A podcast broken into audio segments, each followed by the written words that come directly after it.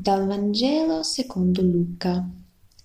In quel tempo Gesù disse ai suoi discepoli, Siate pronti con le vesti strette ai fianchi e le lampade accese.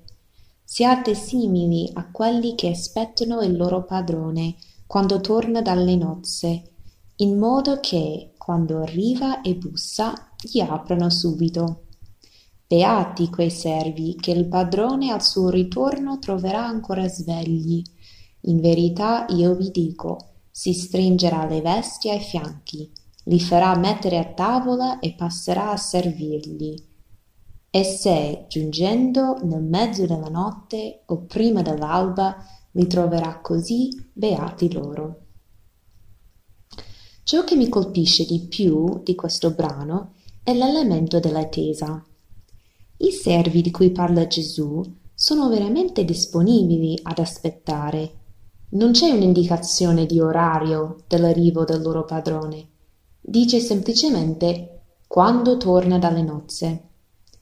Di solito le nozze, oggi come allora, sono feste molto grandi, un'occasione per rivedere gli amici e celebrare persone care.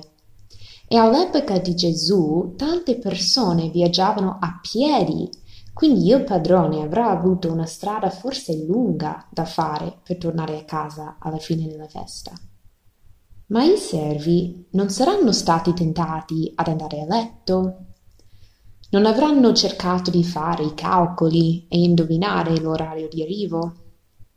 Non bastava lasciare accesa una lampada con un bicchiere d'acqua per accogliere il padrone al suo ritorno? Sembrerebbe già tanto, no? I servi potrebbero giustificarsi, dicendo che andare a letto è solo un bene per il padrone, così che la prossima mattina sono svegli e pronti per servirgli.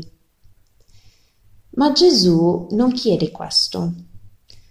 Non chiede un servo che fa il suo dovere e basta. Instaura una relazione con il suo servo.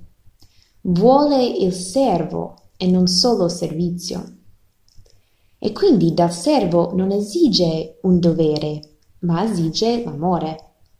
Infatti solo l'amore può permettere una tale attesa come quella descritta in questo brano evangelico. E Gesù non parla neanche solo dell'amore del servo per il padrone, ma anche dell'amore del padrone per il servo. Descrive una scena quasi commovente del padrone, padrone che, tornando a casa e trovando i servi svegli e pronti, inizia lui a servire loro. Cioè, dopo tutto il suo viaggio, quello che desidera di più non è di nuovo un servizio, ma è la presenza, la compagnia dei suoi amati servi. Ci fa ricordare delle parole di Gesù nel Vangelo di Giovanni. Non vi chiamo più servi, ma vi ho chiamato amici.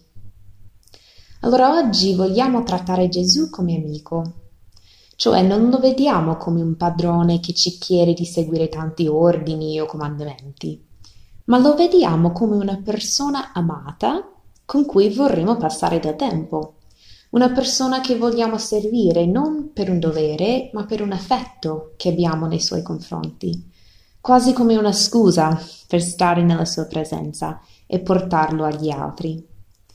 E quindi oggi facciamo il proposito di stare semplicemente con lui, metterci alla sua presenza, prendere qualche minuto di silenzio per ringraziarlo per il dono di una nuova giornata, per la possibilità di incontrarlo nelle cose ordinarie della nostra quotidianità. E per concludere vi voglio citare un aforismo di un teologo protestante del XX secolo, Bonhoeffer. L'amore sa aspettare, aspettare a lungo, aspettare fino all'estremo, non diventa mai impaziente, non mette fretta a nessuno e non impone nulla, conta su tempi lunghi. Buona giornata.